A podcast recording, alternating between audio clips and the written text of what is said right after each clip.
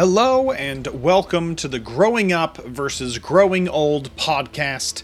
My name is CJ Lindsay, and I am not only your host, but also the author of Growing Up versus Growing Old, a battle only a superhero can win.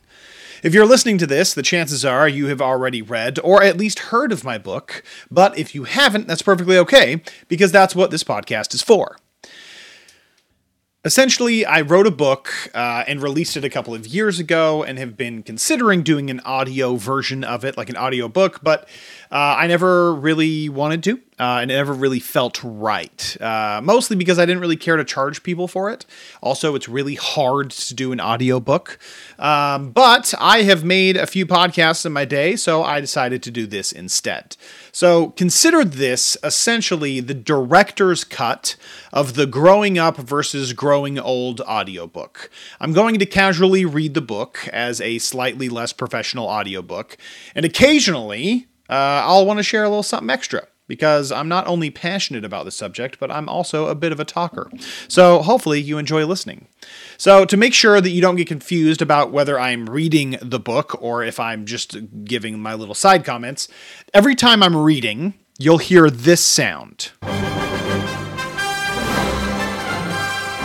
And if you're interrupted by this sound, that means that I have a little something extra to say. So hopefully it's easy enough to follow along.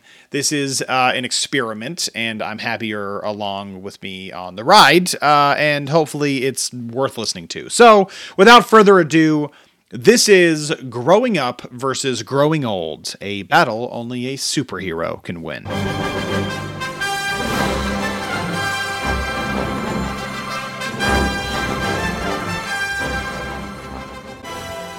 Growing Up versus Growing Old, a battle only a superhero can win, by CJ Lindsay.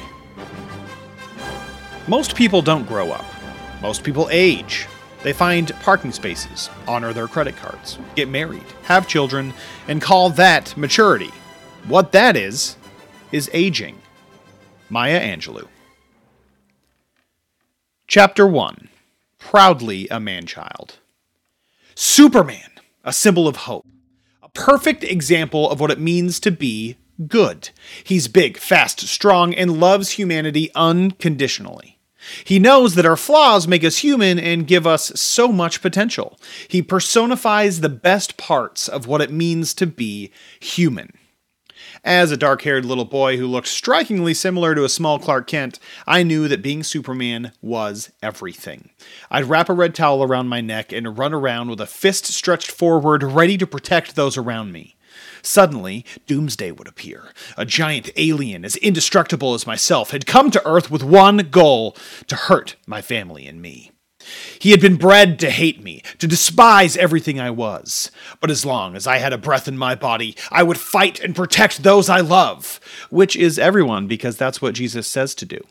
The monster would throw me around the, li- the family room with a reckless abandon, somehow making me land perfectly on the couch cushions. I'd stare as intently as I could towards my invisible foe as lasers would catapult him in my mind's eyes. Boom! Slap! Kapow! Punch! Kick! Ice breath! Super speed! I would throw everything I had at the evil beast, but he would just keep coming. I would take hit after hit, bloody and battered. I would get hit so hard I couldn't find the strength to get back up. Hearing screams in the background as the monster ravaged through the town, I realized I was humanity's last hope. I alone had the power to stop him. I mustered any strength I had left and slowly got to my feet, stammering, He will not win. I looked at my loved ones watching from the sidelines. Their eyes were full of fear. I must protect them, I think. With all my might, I flew at the ultimate villain as he as fast as I my super speed could let me and punched him so hard that he simply broke into a million different pieces. I did it. I saved the world. I thought to myself as I fell onto the beanbag to sip my Capri Sun and watch Superman, the animated series. The commercials were finally over. I have countless memories like this. They are some of my childhood's simplest and most pure memories, my imagination running wild as I pretended to be the Man of Steel. But that's the funny thing about playing make believe superheroes and Capri Sun. They're for kids. As time went on, I pretended to fly around, save people, and battle supervillains less and less often. Not because I didn't want to be Superman anymore, but because I, quote, grew out of it. As I got older, I discovered that comics weren't cool. Playing pretend became taboo and immature. The whole idea of childlike fun and unfiltered imagination became something to leave behind. And with that, the many beautiful qualities of a child mature into a responsible adult. I am happy and satisfied to say that I am adult enough to realize that's a bunch of crap. After many years of planting my feet firmly in reality, I realized the world is a lot like Doomsday. It tries to beat the child out of each one of us.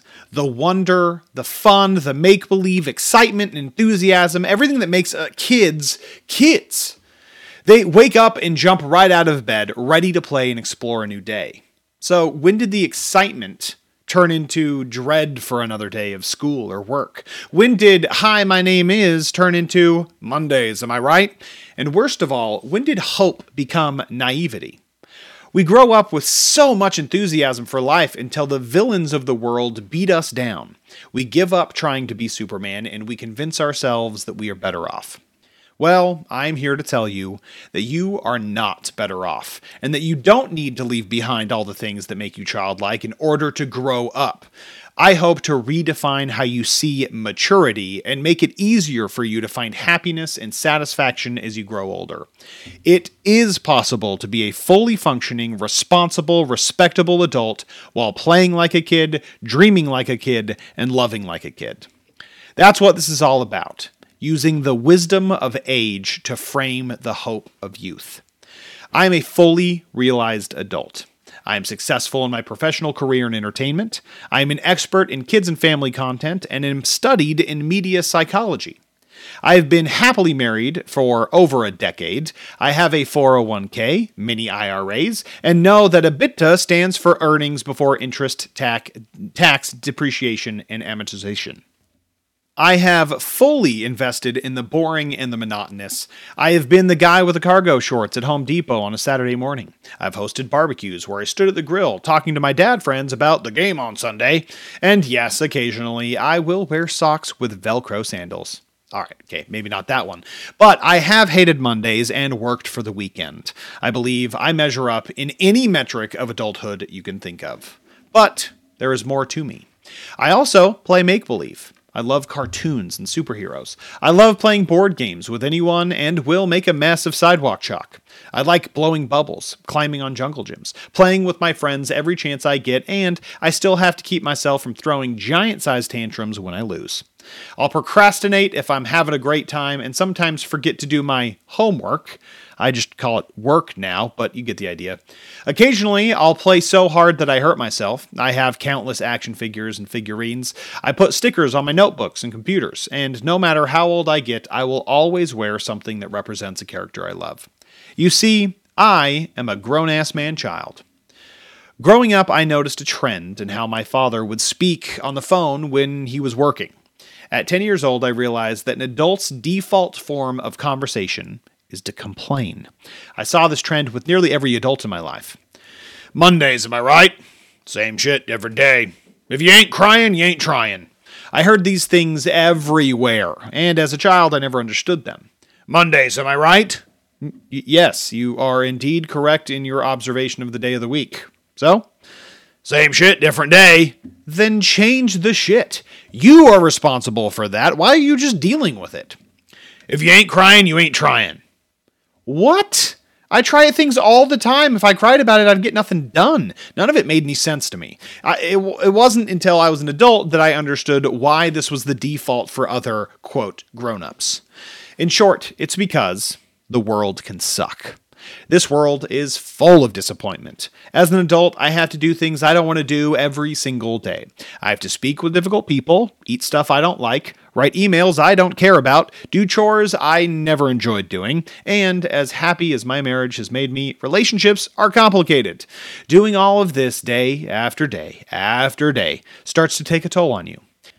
It's this monotony that chisels away at what most people's childlike attributes are. Have you ever seen the movie Captain America Civil War? If not, it's about one man who carefully orchestrates a series of events which, over time, start to chip away at the delicate relationships among the Avengers. Little things over an extended time create rifts between them that eventually destroy their mutual trust. That one man is Zemo. And this is how I view adulthood. The monotony of everyday life is what I call Zemo. Slowly but surely, our relationships with childlike activities and mentalities deteriorate until they are gone. Then we start to develop mentalities to help us deal with Zemo, that everyday life of being an adult. Mentalities like cynicism ensure your relationship with your inner child will remain damaged. It took years, but eventually I found myself saying things like, Monday, am I right? And I hated myself for it, so I made a pact early in my adult life. I committed to always remember the first time. First time of what, you ask? The first time of everything, because the first time you do something is when we all, even adults, feel the most childlike. If it's a new opportunity, it's excellent. It's fresh and exciting, but kind of scary, full of hope and optimism. If it's a new trial, you are challenged and learn and grow quickly. You have to push through the unknown and overcome obstacles. You have to open your mind and be meek and childlike. Suppose you remember the first time you do anything significant and train your mind to remember those feelings and place yourself back in that moment. In that case, you will never lose the hope. Instead, you will be able to revive that optimism at a moment's notice. Let me give you an example. At the age of 25, still in college, I got a job at Warner Brothers working for DC Comics. If you couldn't tell from my opening story of my imagination, this meant everything to me. As a man that dreamed of working for an entertainment company, WB was among the top places I wanted to work. As a dedicated Superman fan, there was no brand I was more passionate about than DC. So, on my first day, I decided to walk around the Warner Brothers back lot, the largest lot of studios in the world, at least at the time. Studios, sound stages, props, archives, cars, shops, so many cool things. I was there. This was it. I had moved to LA to work for a studio, and there I was at one of the most renowned studios in history. People were bustling, the weather was perfect. There was the smell of sawdust in the air from the prop masters. I could even see the water tower from my office. And to top it all off, I got to work with characters like Superman, Batman, and Wonder Wonder Woman. Are you kidding? It was an absolute dream. Then I went to work on my second day, then my fifth, then my 15th, then my 115th day. I remember by the time I went to go see the Aquaman movie, I had been reading, watching, and breathing Aquaman for months. By the time I actually sat in the theater to watch the movie, I was so sick of seeing that trident that I was not a fan. Me? Not a fan of a superhero movie? What was happening? Suddenly, I worked there for a year and I barely even noticed the water tower. When I went to the back lot, I was there to get lunch. I didn't even notice the weather. The smell of sawdust almost bothered me. And to top it all off, I had to read another comic or watch another superhero battle. Before I knew it, I was on the elevator saying, Mondays, am I right? to a complete stranger. How absurd. Nothing around me changed. What changed was me. My attitude was different. It was my ability to remove the magic from any situation. Zemo had gotten to me, and suddenly my relationship with the wonder and hope of my inner child was strained. But that's the thing about becoming aware of something it means you can change it. If I could remove the magic, it also meant I could bring it back. So, one day when I woke up, I decided I would remember the first time every morning and every day I was honored to be one of the few that got to walk the WB back lot. I was humbled that someone trusted me to work with characters that had so much impact on the world.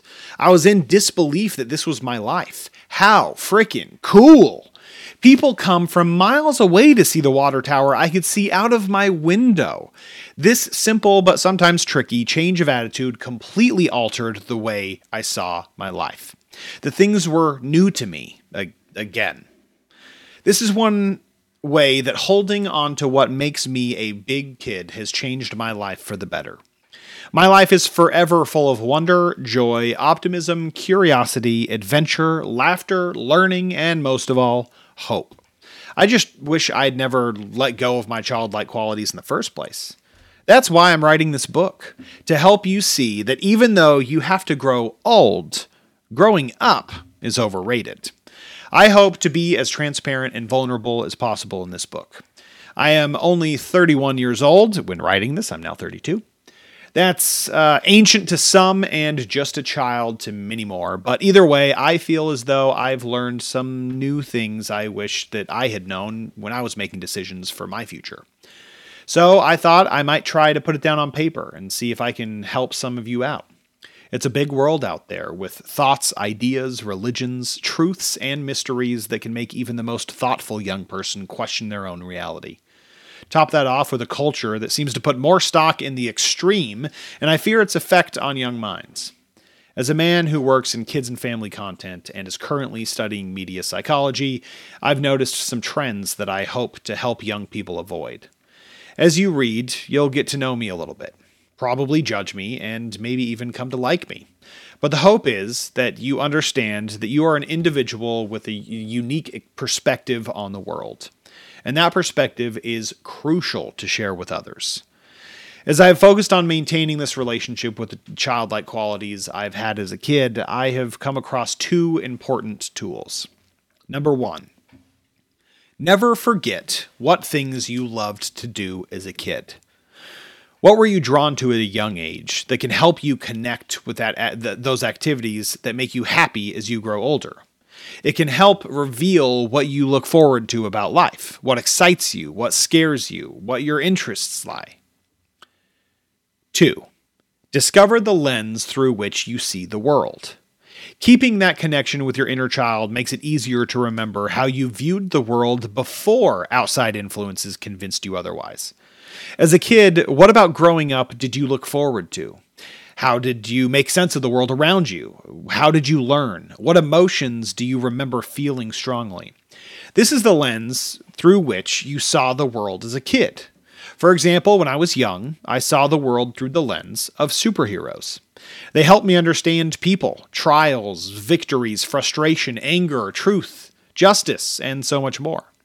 I can remember how I saw the world by never letting go of what I loved to do as a kid. By remembering that, it's easy for me to hold on to the hope, optimism, and joy that a child's perspective can bring.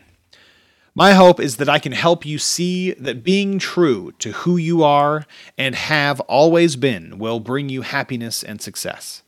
The way you love, the way you live, it's all specific to you, and the world needs it. The world needs you the way that you are right now. As you gain more and more understanding about how the world works, it starts to change you, for better and for worse. My hope is to inspire you to hold on to the things that make you uniquely you.